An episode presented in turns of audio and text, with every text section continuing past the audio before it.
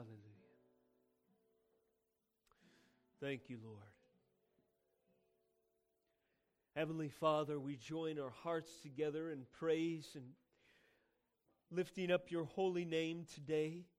We thank you, Lord, that you have come, and God with us, our Lord Jesus Christ, has been made manifest in history, but not just on a date on the calendar 2000 some years ago, but indeed for every redeemed and blood bought saint gathered in this room today.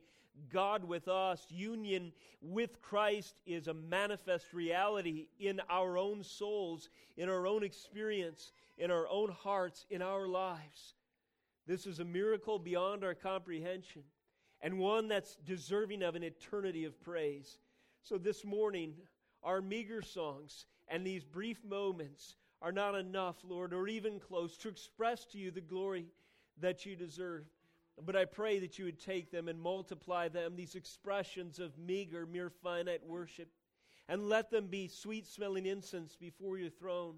And now, as we stretch our frail minds, Lord, to grasp the immutable truths of Scripture, I pray that you would increase our capacity to understand.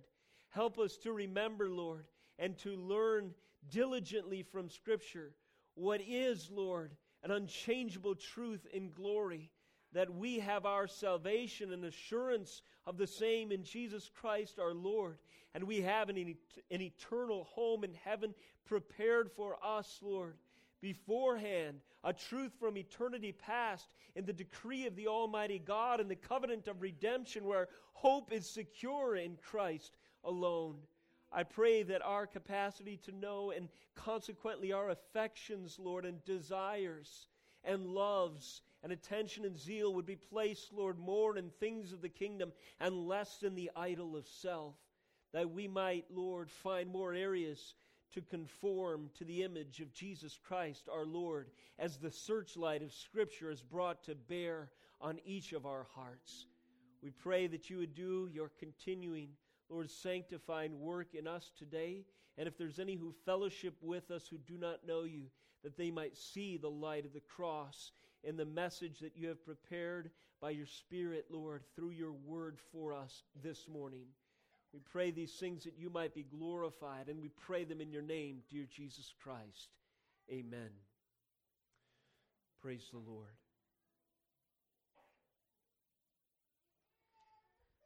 This morning. It's a great honor and privilege to be able to open up the scriptures together, and it's a great gift, one that nothing else can quite compare to, that we have the revelation of Jesus Christ our Lord preserved in literary form before us.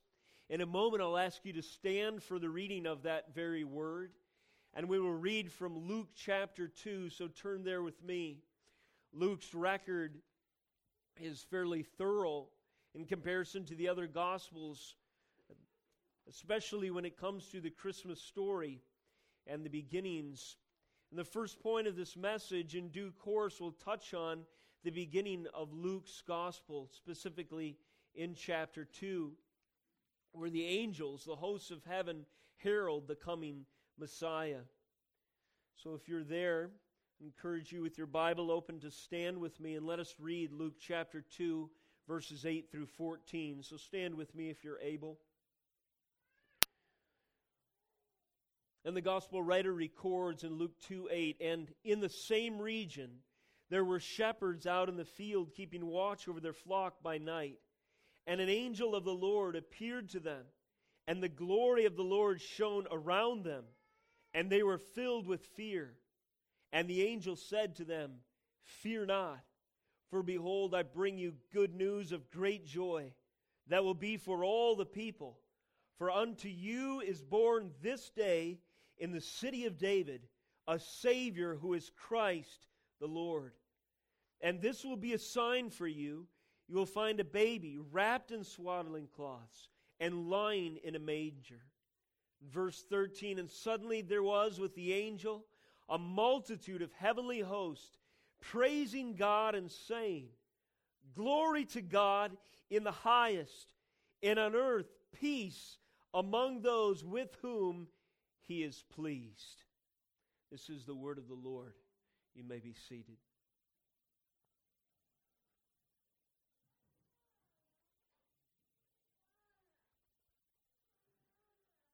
I like to think of these words being sung in the heavenlies Oftentimes, our carols reflect that same imaginative reliving of the experience of the first days of the incarnation, indeed, the first day when Christ was born.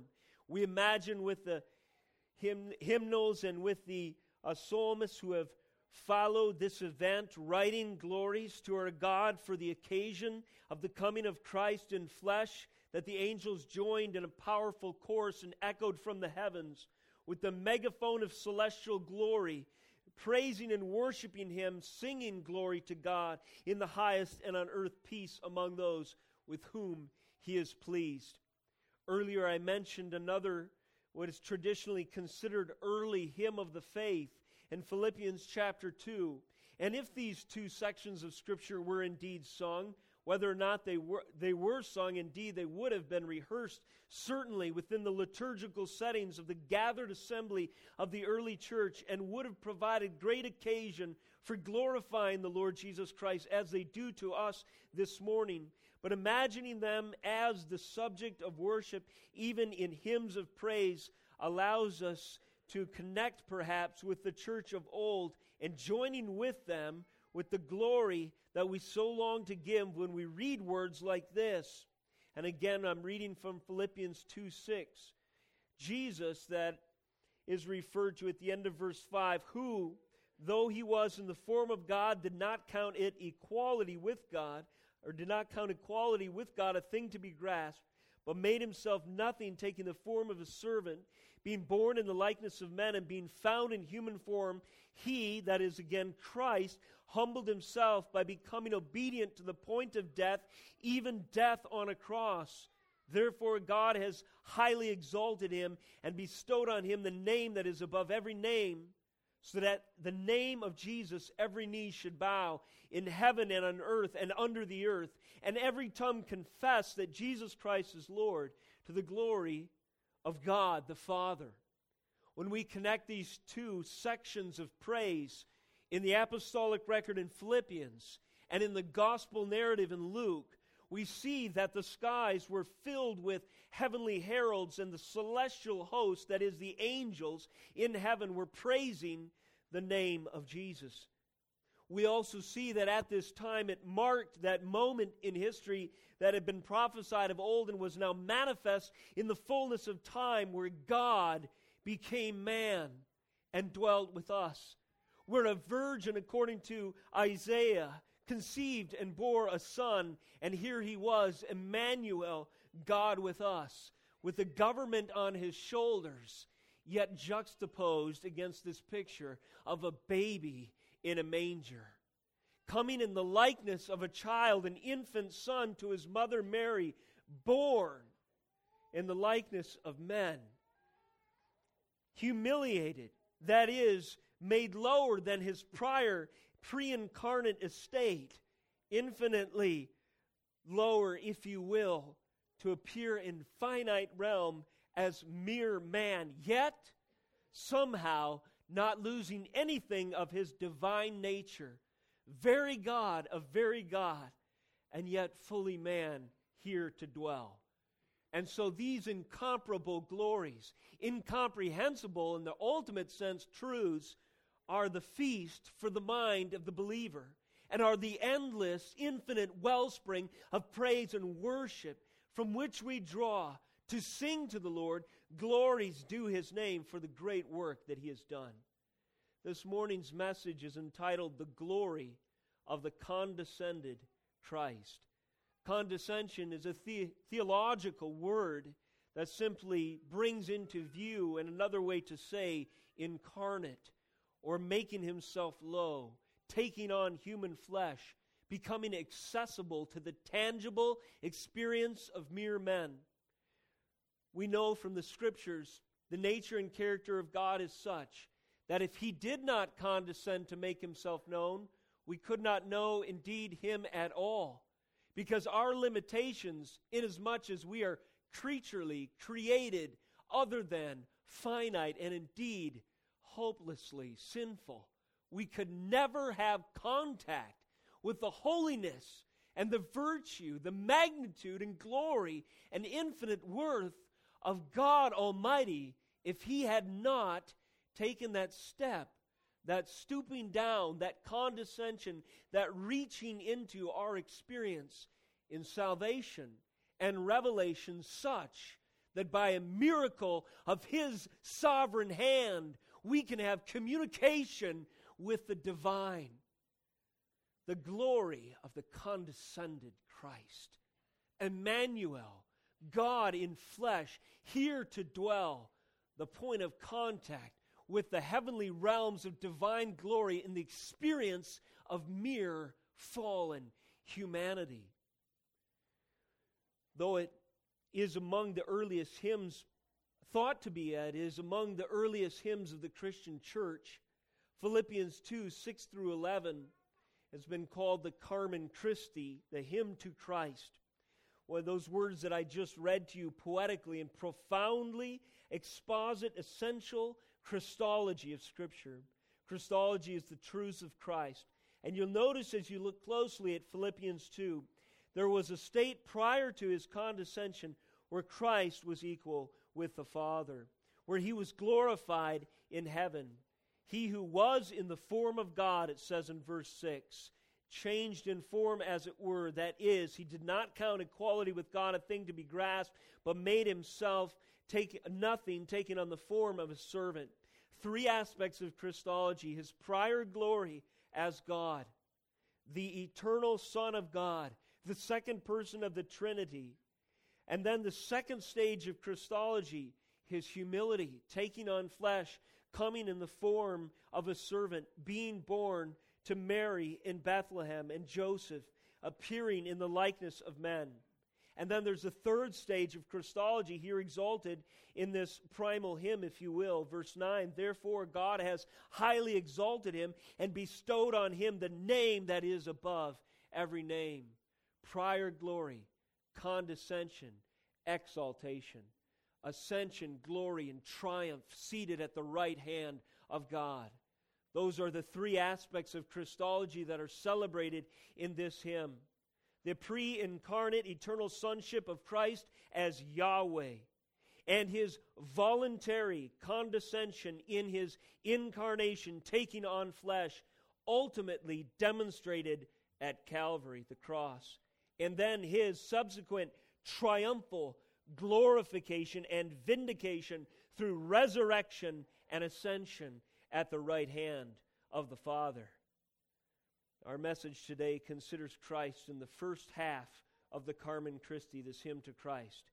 It highlights the fact, highlights the fact this morning, and so I'm seeking to do with this message that although, although Jesus had taken on lowly human flesh in his humiliation, nevertheless his glory as God was evident even in his condescension for those who had eyes to see, and this is replete throughout the Gospels. Later on, I, Lord willing, a subsequent message will later consider Christ's continued condescension to us in spite of his now exalted state. Christ, that is, presenting himself accessible to us in salvation, continues. And there's demonstrable evidence of this in the scriptures, even post exaltation, post ascension. And so that message will be titled The Condescension of the Glorified Christ. These themes are incredible. Christ in his condescended state was glorious, and we see evidence of this throughout the Gospels. But Christ in his glorified state yet condescends to dwell with us even today. A heading for you four glimpses of divine glory, incarnation notwithstanding four glimpses of Christ as God in the Gospels, incarnation, that is, humility notwithstanding. Number one, Christ's glorious birth. Number two, Christ's glorious ministry. Number three, Christ's glorious submission. And finally, Christ's glorious atonement. Let me turn now to the Gospels for this overview message this morning. And I'm turning back to Luke chapter 2 because there's a curious Greek word there namely host, as translated in English as host, that gives us a clue to the significant glory that is here evident at the moment, at the day of Christ's birth. Again, we're reading in Luke 2 8, and in that same region there were shepherds out in the field keeping watch over their flock by night. And the normative interaction of them with their daily duties was abruptly was abruptly uh, changed and an angel of the lord appeared to them a suspension of the normal uh, physical universe happened in their experience and their eyes and ears and senses abounded with the testimony of God the Father, revealing to them revelation in a specific way, such that the glory of the Lord shone around them and they were filled with fear. This moment is not unique in Scripture, but it certainly would have been unique in their experience, and it certainly, relatively speaking, is absolutely unique.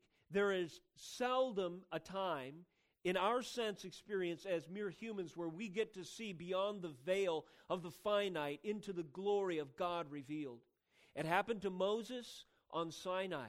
It happened, as we've noted in Matthew 17, at the Mount of Transfiguration. From time to time, as God was pleased to reveal himself to his prophets and a select few here or there, it happened in the form of a vision or a dream or an angelic visitation. But here it happened to a group of lowly shepherds. The glory of the Lord shone around about them, such that they were filled with fear. The angel said, Fear not, for behold, I bring you good news of great joy that will be for all people. For unto you is born this day in the city of David a Savior who is Christ the Lord, and this will be a sign for you. And he goes on to say, describe this glorious revelation, telling them a lowly baby has been born, is lying wrapped as any human baby would, of mean estate, lying in a manger. And suddenly there was with the angel, verse 13, not just one and not just glory, but a multitude of heavenly hosts praising God and saying, Glory to God in the highest, and on earth peace among those with whom he is pleased. Turn with me briefly to Psalm 103. Let me give you a definition of one of the names of God in the Old Testament scriptures Yahweh Sabaoth. Yahweh Sabaoth. I'm sure I'm not pronouncing that quite right. I'm not a Hebrew expert. That word translated means Lord of hosts. There are some 239 times that this word, this term for God, this phrase is used in the Old Testament alone.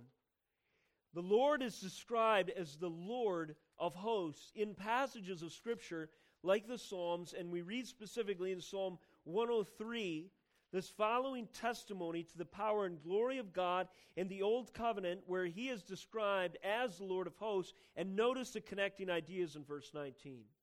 The Lord has established his throne where? In the heavens. And his kingdom rules, what's the extent? Over all. Verse 20 Bless the Lord. Who? Oh, you, his angels, you mighty ones who do his word, obeying the voice of his word. Bless the Lord again. Who? All his hosts, his ministers who do his will. Bless the Lord, all his works in all places of his dominion. Bless the Lord O my soul. This psalm celebrates the ideas connected to the name for God, Yahweh Sabaoth, Lord of hosts. This name, as it appears hundreds of times, carries with it associations of an army assembled for the purposes of its commanding king and general. It bears with it the connotations of warfare, forces and multitudes unified in lockstep, organized for a successful battle campaign. It carries with it the idea of an ordered regiment of angelic beings, the chief created beings gloriously executing the will of the Heavenly Father at the snap of his commanding fingers. It denotes the gathered heavenly bodies of all, indeed, of the created realm the earth, the heavens, the sun, the moon, and the stars, and at times the Lord of hosts is referred to as or in the context of the Lord of all creation. That is, everything material that exists as a consequence of his spoken word is called as witness to gather and testify to the Almighty's glory. So when the word of God says Lord of hosts, it means the Lord who is announced and heralded and testified to by the vibrating frequencies of the matter that fills this universe with resplendent glory from galaxy to galaxy to the furthest reaches of this unfathomable universe and across the expanse of the unseen forces of the supernatural realm that populate the heavens with myriad myriads of angels. All of these this earth its seasons the trees that bloom and every created thing that exists as testimony to the creative power of Almighty God, summoned to the courts of the Almighty to give Him praise, to testify to His power because He is Lord of all those hosts. He is Yahweh Sabaoth, Lord of hosts. We read further in the Psalms praises and odes that are fueled by this theme. Turn with me quickly, Psalm 148. As the psalmists, or as the psalms are wrapping up and building to a crescendo, where the focus and theme towards the end of the Psalter is zeroed in on the praise of the Lord exclusively, we find it ringing with echoes and odes like this Psalm 148 1 Praise the Lord. Praise the Lord where? From the heavens. Give him, praise him in the heights. Verse 2 Praise him again, all his angels. Praise him, all his hosts.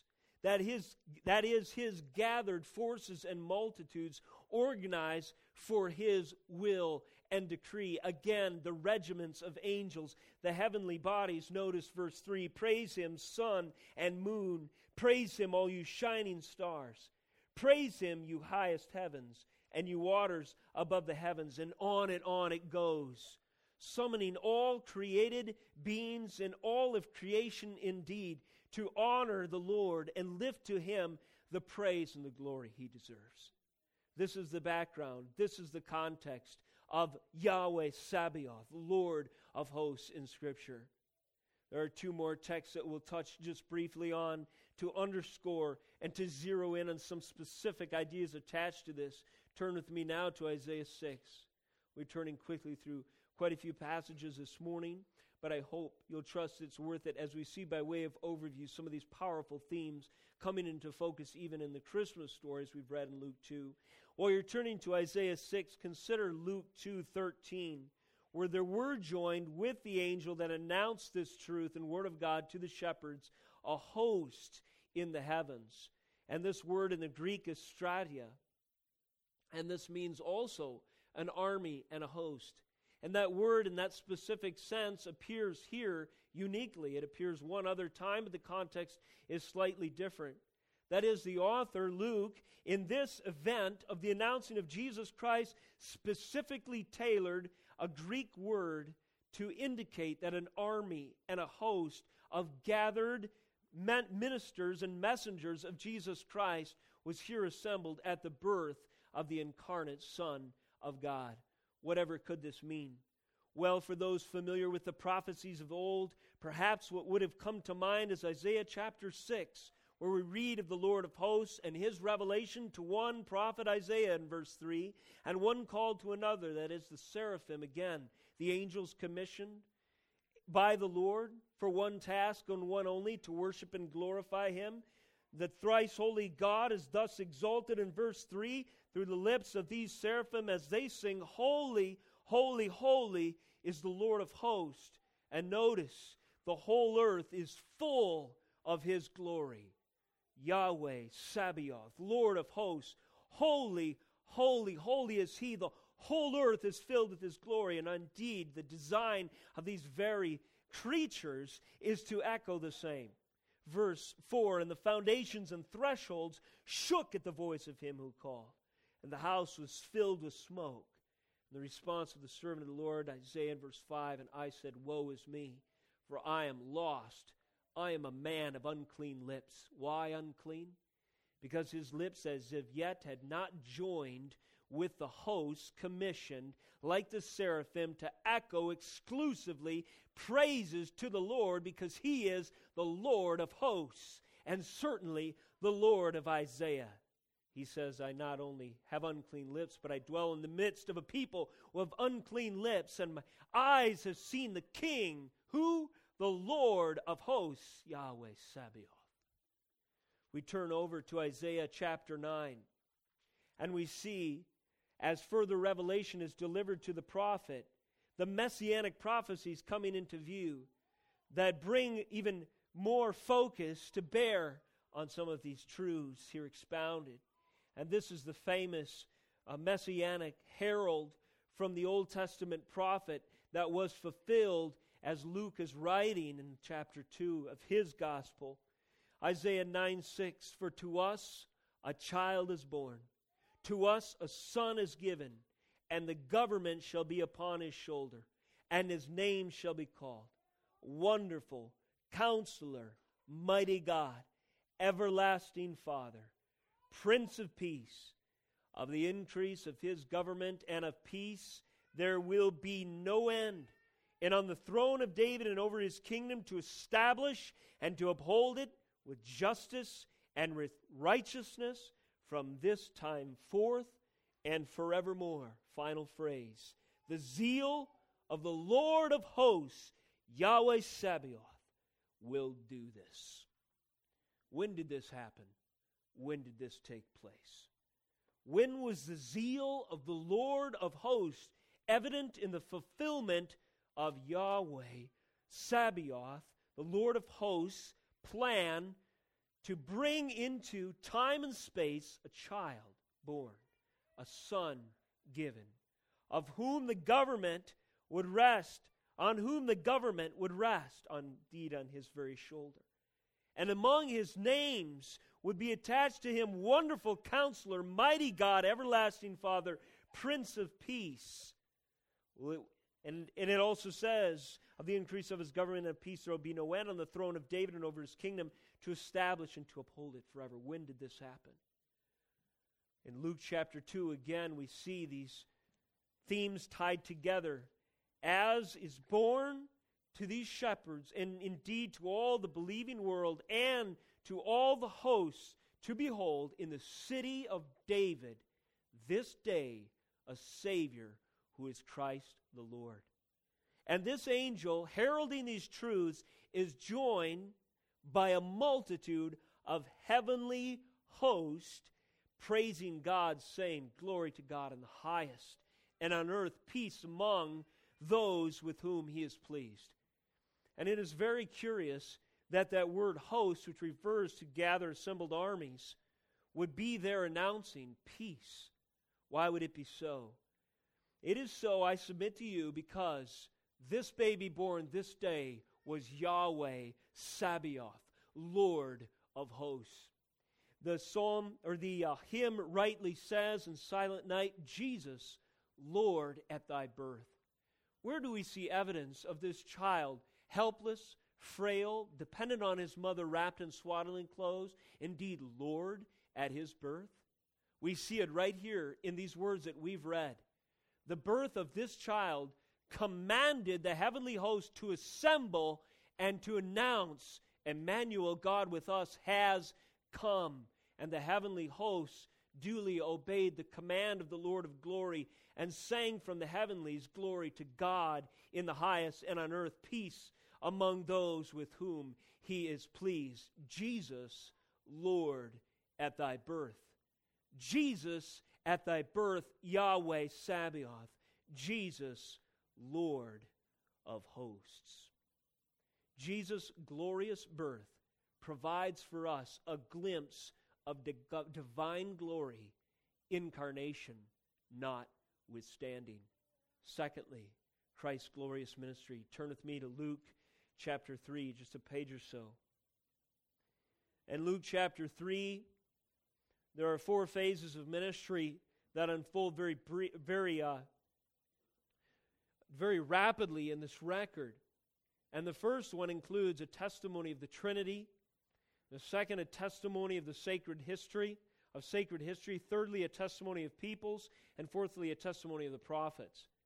That is, in Christ's ministry, his pre incarnate glory was testified to by these four means, and these are not exhaustive, but they are here in the record, marching after one another, like witnesses called to testify to the glory of Christ. Thus, there is a glimpse, indeed, four glimpses within this point alone, within Christ's ministry, recorded here in Luke, of divine glory, Christ's incarnation notwithstanding. First of all, consider the, ad, the event of his baptism.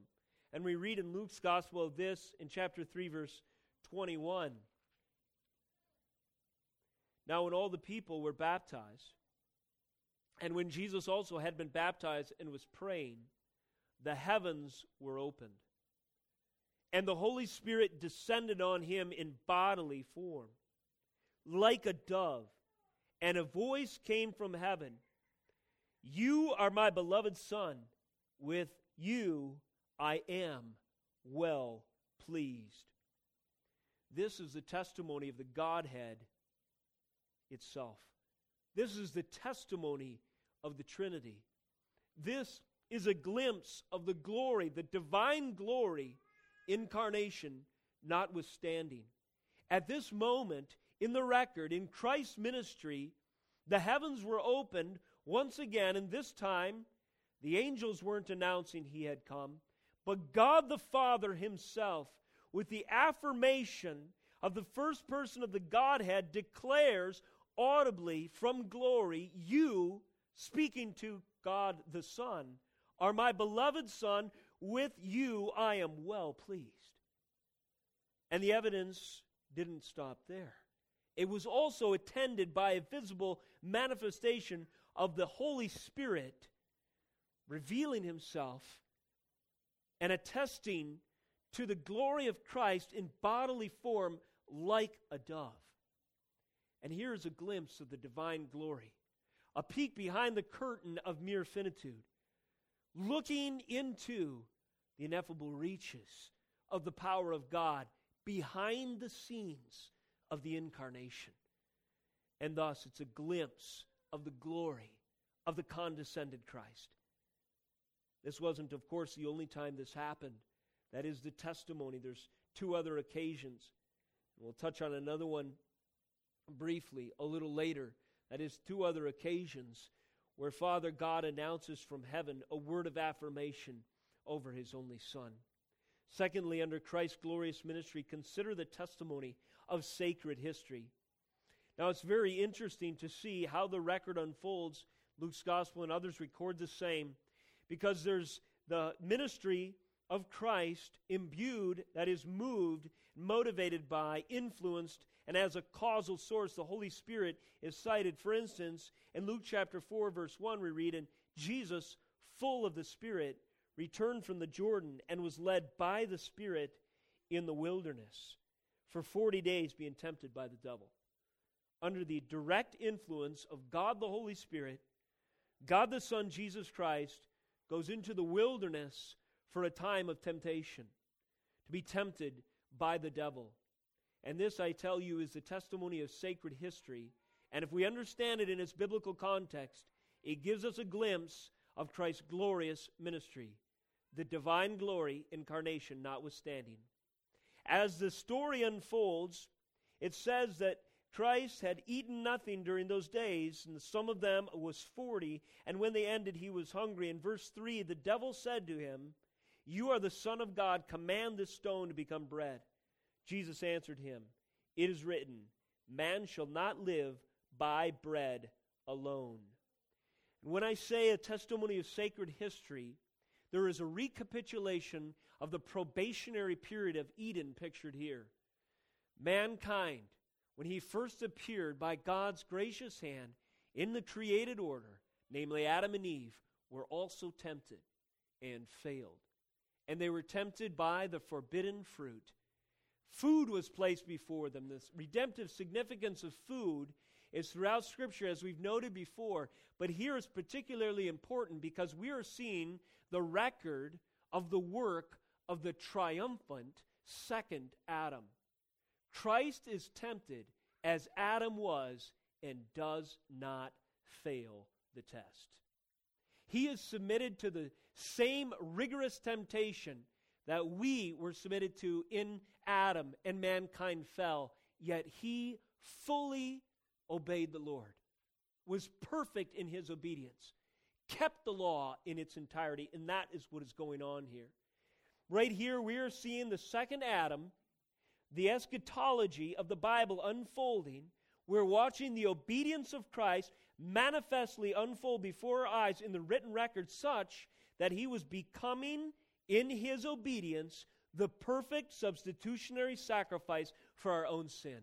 If he had not been tempted and successfully endured as the second Adam, he could not have represented us in his death. Yet, as the sacred history unfolds, we see that this is not a mere man, but this is a man influenced by the Holy Spirit and a man who is also fully God who stands up to the devil and wins. The devil took him in verse 5 up and showed him the kingdoms of the world in a moment and said to him, To you I will give all this authority and their glory, for it has been delivered to me, and I give it to whom I will. If you then will worship me, it will all be yours. And Jesus answered him again, It is written, You shall worship the Lord your God, and him only shall you serve. He, the devil, took him to Jerusalem, set him on the pinnacle of the temple, and said to him, If you are the Son of God, throw yourself down from here, for it is written, he will command his angels concerning you to guard you. And on their hands you will bear you up. They, and on their hands they will bear you up, lest you strike your foot against a stone. Verse 12 And Jesus answered him, It is said, You shall not put the Lord your God to the test. And when the devil had ended every temptation, he departed from him until an opportune time. And we see the successful second Adam enduring the temptation that we failed, and thus becoming, according to the prophecies, the Lamb of God, who would sufficiently and effectively replace us, become the object of the wrath of God, and on the cross purchase our salvation. Later, as we continue to read, we see not only the testimony of the Trinity and his baptism and testimony of sacred history unfolding in the work of Christ, but the testimony of the people who begin to see something gloriously revealed before them. It says in verse 14, Jesus returned and the power of the Spirit, again, power of the Spirit to Galilee and report about him went out through all the surrounding country, and he taught in their synagogues, being glorified by all. And the audiences are starting to realize there's something unique and significant about the teaching ministry of this rabbi. He did not speak as one of their scribes, but he spoke with authority. He spoke indeed as God. Verily I say unto you. And so the glory of Christ in his ministry is further evidenced in the response of those soft of heart who see that they are hearing from the word of God. And then, fourthly, the testimony of the prophets. A scroll was opened and given to Jesus in verse 16. He came to Nazareth, where he had been brought up, and as it was his custom, he went to the synagogue, and on the Sabbath day he stood up to read. 17. And the scroll of the prophet Isaiah was given to him. He unrolled the scroll and found the place where it was written. Verse 18, quoting from Isaiah The Spirit of the Lord is upon me because he has anointed me to proclaim the good news to the poor. He has sent me to proclaim liberty to the captives and to recover and recovering of sight to the blind, to set at liberty those who are oppressed, to proclaim the year of the Lord's favor. Verse 20 He rolled up the scroll, gave it back to the attendant, and sat down, and the eyes of all the synagogue were fixed on him. Verse 21 He began to say to them, Today this scripture has been fulfilled in your hearing. This was just one evidence among many as the scriptures unfold of how the testimony of the prophets was manifestly fulfilled in the life, the work, the person, the character, and the sacrifice of Jesus Christ our Lord. The anointing of the Holy Spirit was upon him. And thus, what had been spoken centuries prior among the prophets, there would be one who would born, be born in Bethlehem. And thus, that small city would be graced with the privilege of crowning the King of Kings, the King of all history and the universe. And we read the fulfillment of the same in Luke chapter 2. There was the prophecies of old again in the book of Isaiah in chapter 53, where we see that the Messiah would also be a suffering servant, and he would take stripes on his back, and it would please his Father, God the Father, to crush him on behalf of the sins of the people, and thus by his stripes we are healed of our ultimate malady, the wrath and justice of God, deserving of our sin. And one by one, the prophecies are unfolding in the work of Christ. And in his glorious ministry, we see glimpses of the divine incarnation, notwithstanding. Point number three Christ's glorious submission. Turn with me to Matthew 17.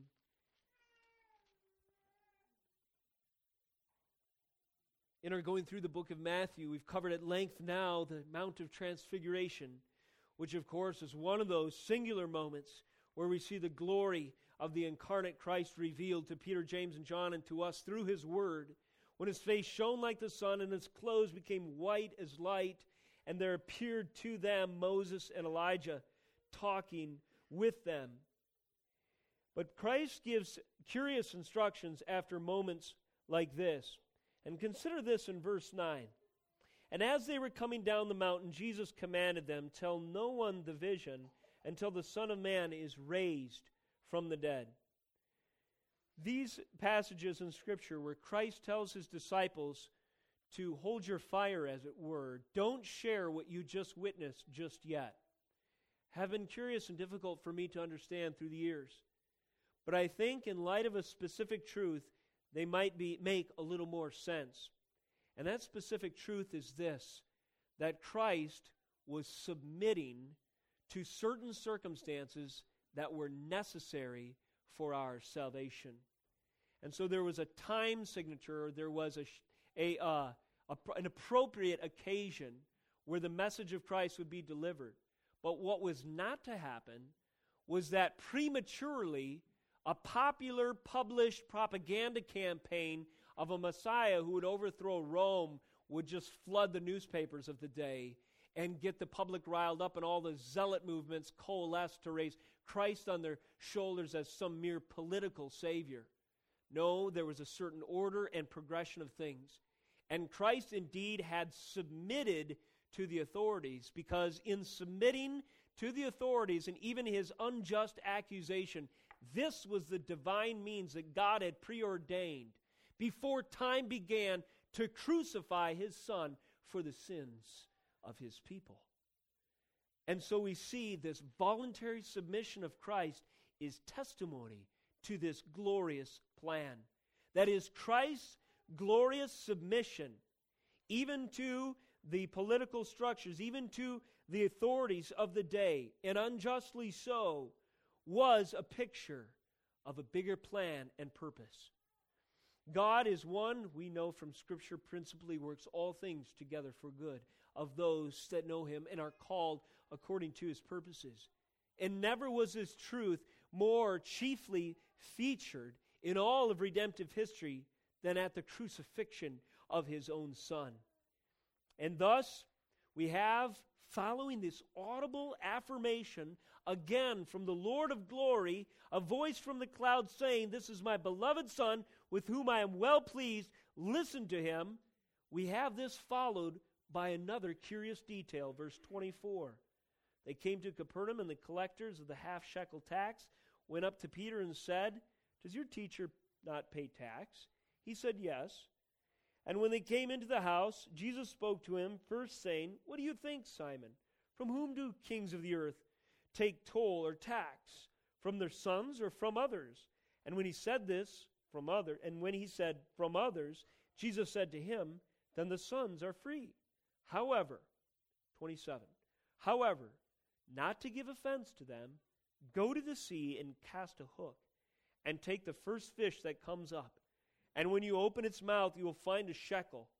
Take that and give it to them for me and for yourself.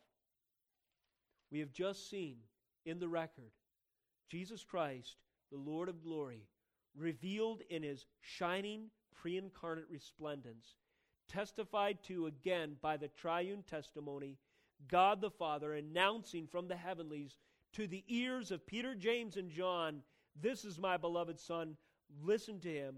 We have just seen this man now paying his taxes to an illegitimate authority. Calvin writes this It may appear unreasonable that Christ should not himself be exempt from paying tribute. To remove that offense, he taught by words that it was only by his will that he was bound. You see what Calvin's getting at here? No one had authority or power over Christ. Christ voluntarily bound himself, submitted himself to these situations. It was only by his, Christ's will, that he was bound. And he proved the same thing by a miracle. For he, Christ, had dominion over the sea, and the fishes might have released him from earthly government. He had more extensive dominion than all earthly kings, since he even had fishes for his tributaries. Jesus Christ, in his miraculous power, could say to a fish, Pay me tax. And you cast a line and you pull it in, and there it is the coin in the mouth. If Jesus Christ had this kind of power over all of creation, you don't think he voluntarily submitted to the authorities of that day for a specific purpose? Oh, no, he did. Don't be mistaken.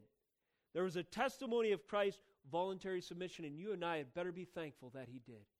If Christ had not laid down, laid aside his glory for the purpose of submitting himself, so that for a brief and premature moment, an illegitimate moment, the powers of this earth and the powers of hell could celebrate like they had declared victory over the Christ when they killed him on the cross, if he had not done that, suffered for a brief moment what looked like a victory to the powers of hell, yours and my salvation would not be secure.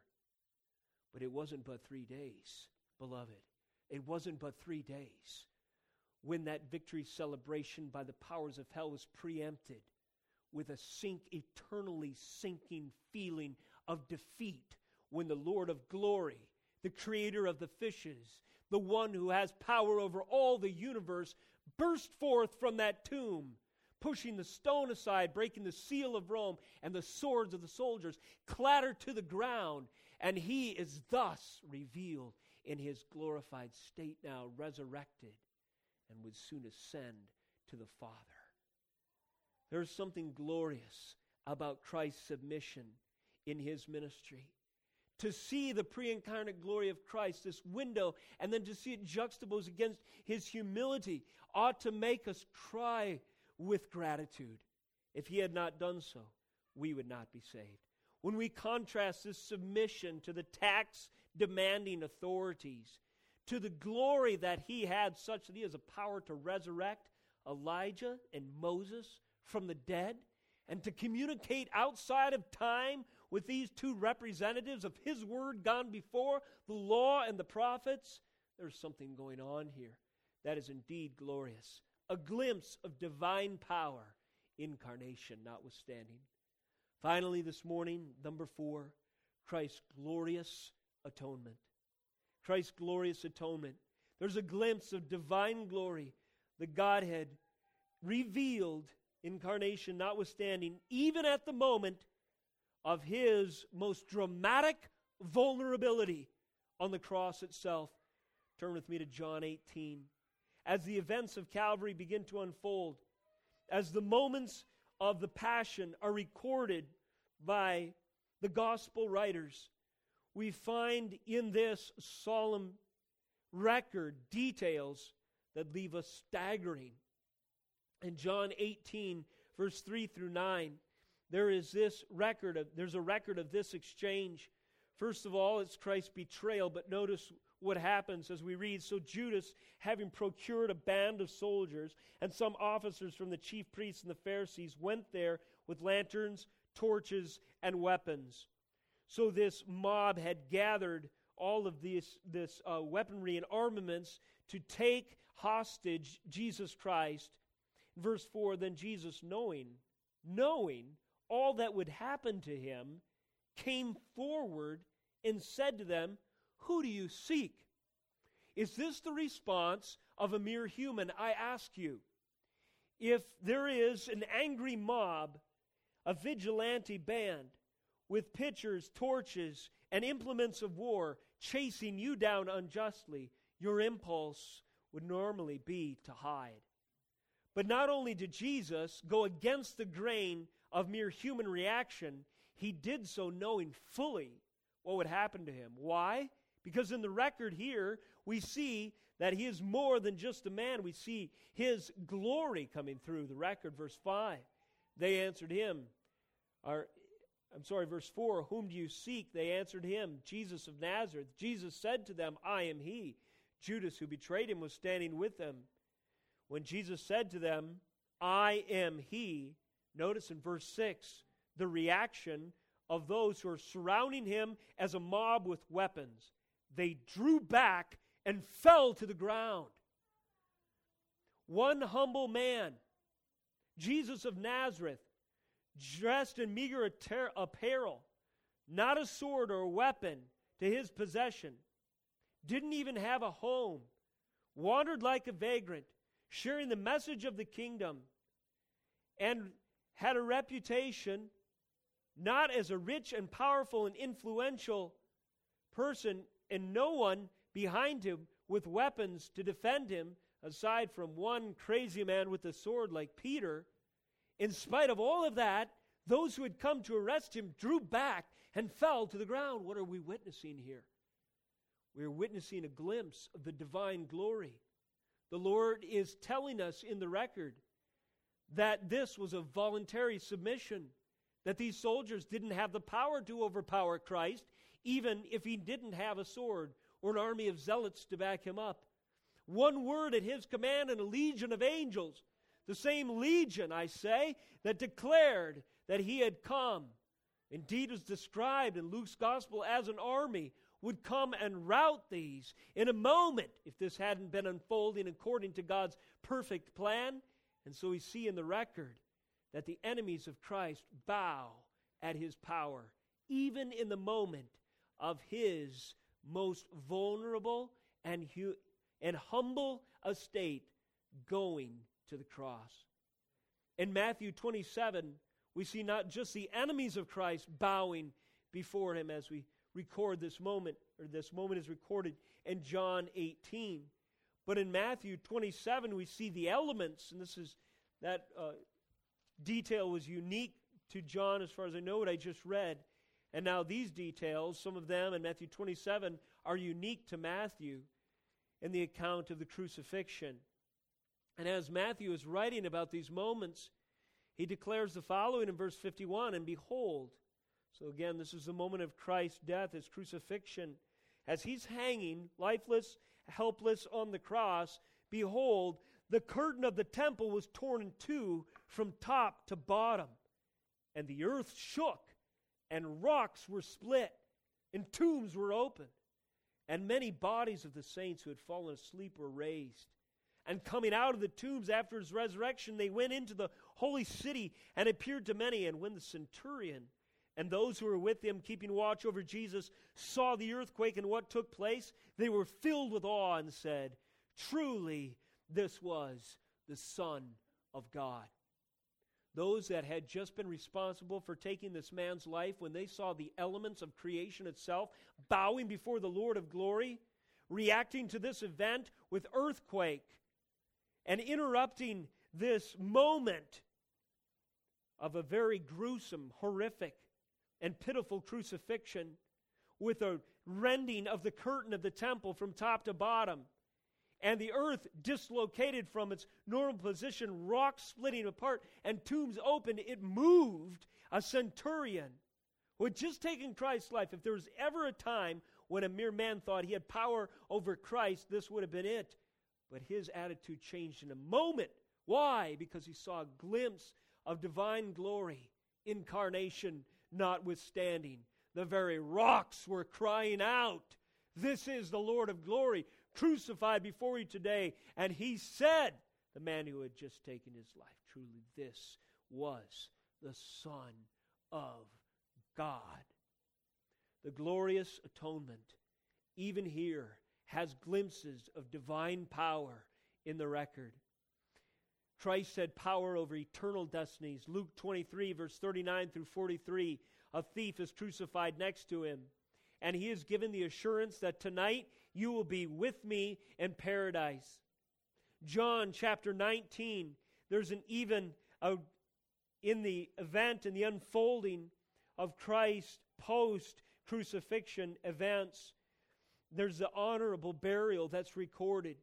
In John 19, there's glimpses of glory, even in the fact that this man who has just been slain in the most remarkable way, in the most inhumane, the most despicable of all ways to die, crucifixion as a convicted criminal at the hands of a government, and then hung there shamefully, naked, broken, torn, abused, and mocked.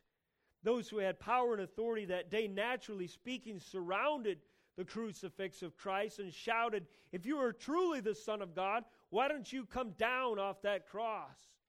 Now, all the authorities of that day, both civic and ecclesiastical, had condemned him. The ruling order of the uh, liturgical authorities, as I say, the temple order, the Sanhedrin, and the priests had said that he is guilty of blasphemy. And now the ruling civil authorities, namely Rome, and those who were in charge of governing the civil affairs of the people, had said this man is worthy of death. They condemned him to execution as a shamed criminal. And here he was, and now, with all of the world, as it were, it seems, turned against him, the most unlikely event would be those with power and prestige to be associated with him at this hour. But this is exactly what happened. John 19 38. After Christ had died, we have in the record the following. After these things, Joseph of Arimathea, who was a disciple of Jesus, but secretly for fear of the Jews, asked Pilate that he might take away the body of Jesus, and Pilate gave him permission. So he came and took away his body.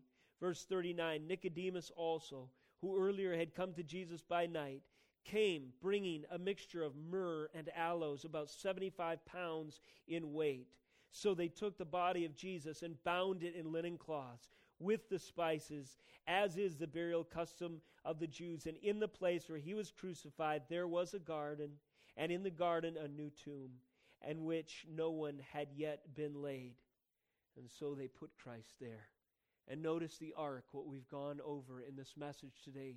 We open with a record of the angels singing praises, attesting to the glory of Christ, because there was a baby wrapped in swaddling clothes. And now we close this message this morning with an attestation to the glory of Christ that he was an honorable man by his body being wrapped again, but this time in burial cloths by two important men, men, a one of rich estate, Joseph of Arimathea, and another of the religious elite, Nicodemus. Both of them not afraid to be associated with Christ anymore. Why? I submit to you that they had seen a glimpse of the glory behind the condescended Christ. They had seen, despite his incarnation, there was more to this man. And I pray through the pages of Scripture and to your own heart, and in light of this season, whatever means the Spirit would use, I do pray this message that He would do the same to you. Whatever you've heard and whatever you've thought of Christ, perhaps a mere man, perhaps an important historical figure, perhaps whatever, perhaps the conventional wisdom of the day, that you would, by the Holy Spirit's illuminating power through the pages of Scripture, see a glimpse of the glory of the condescended Christ. So that, as we will cover more at length in a future sermon, he might condescend to you now in his glorified state by offering to you in his grace salvation. Thus begins the countdown in the record to resurrection. And also the Carmen Christi's, Philippians 2 9 through 12, second verse. And the song that Paul declares in the pages of the epistle rises from this moment of Christ's burial in the Christology of the apostle to bold notes of eternal, glorious, infinite, divine, and redemptive triumph. And this is the state of our Lord Jesus Christ, even now as we fellowship here, ruling and reigning at the right hand of the Father. Let's close in prayer. O Heavenly Father, we thank you for the revelation and the message of Christ, Emmanuel, God with us in Scripture. We thank you that you have given us, Lord, repeatedly, we have not covered them all, barely scratched the surface, glimpses of the glory behind the events of Calvary and the events we traditionally celebrate this time of year. I pray for those who are in Christ today that our hearts would be enlivened, quickened, rejuvenated, sanctified, motivated with the message of the gospel by beholding the glory of Christ. And for those who may be celebrate or who may be fellowshipping with us with no reason as of yet to celebrate because their soul is lost apart from him, I pray that the Spirit might give them eyes to see the glory of Jesus Christ fully God and fully man, the perfect sacrifice for sin, now resurrected and ascended, ruling and reigning over our lives and all creation, the glory of the Father. Thank you, Jesus, for these precious moments that your grace has afforded us today. May we steward them well. For your name's sake, Jesus, we pray. Amen.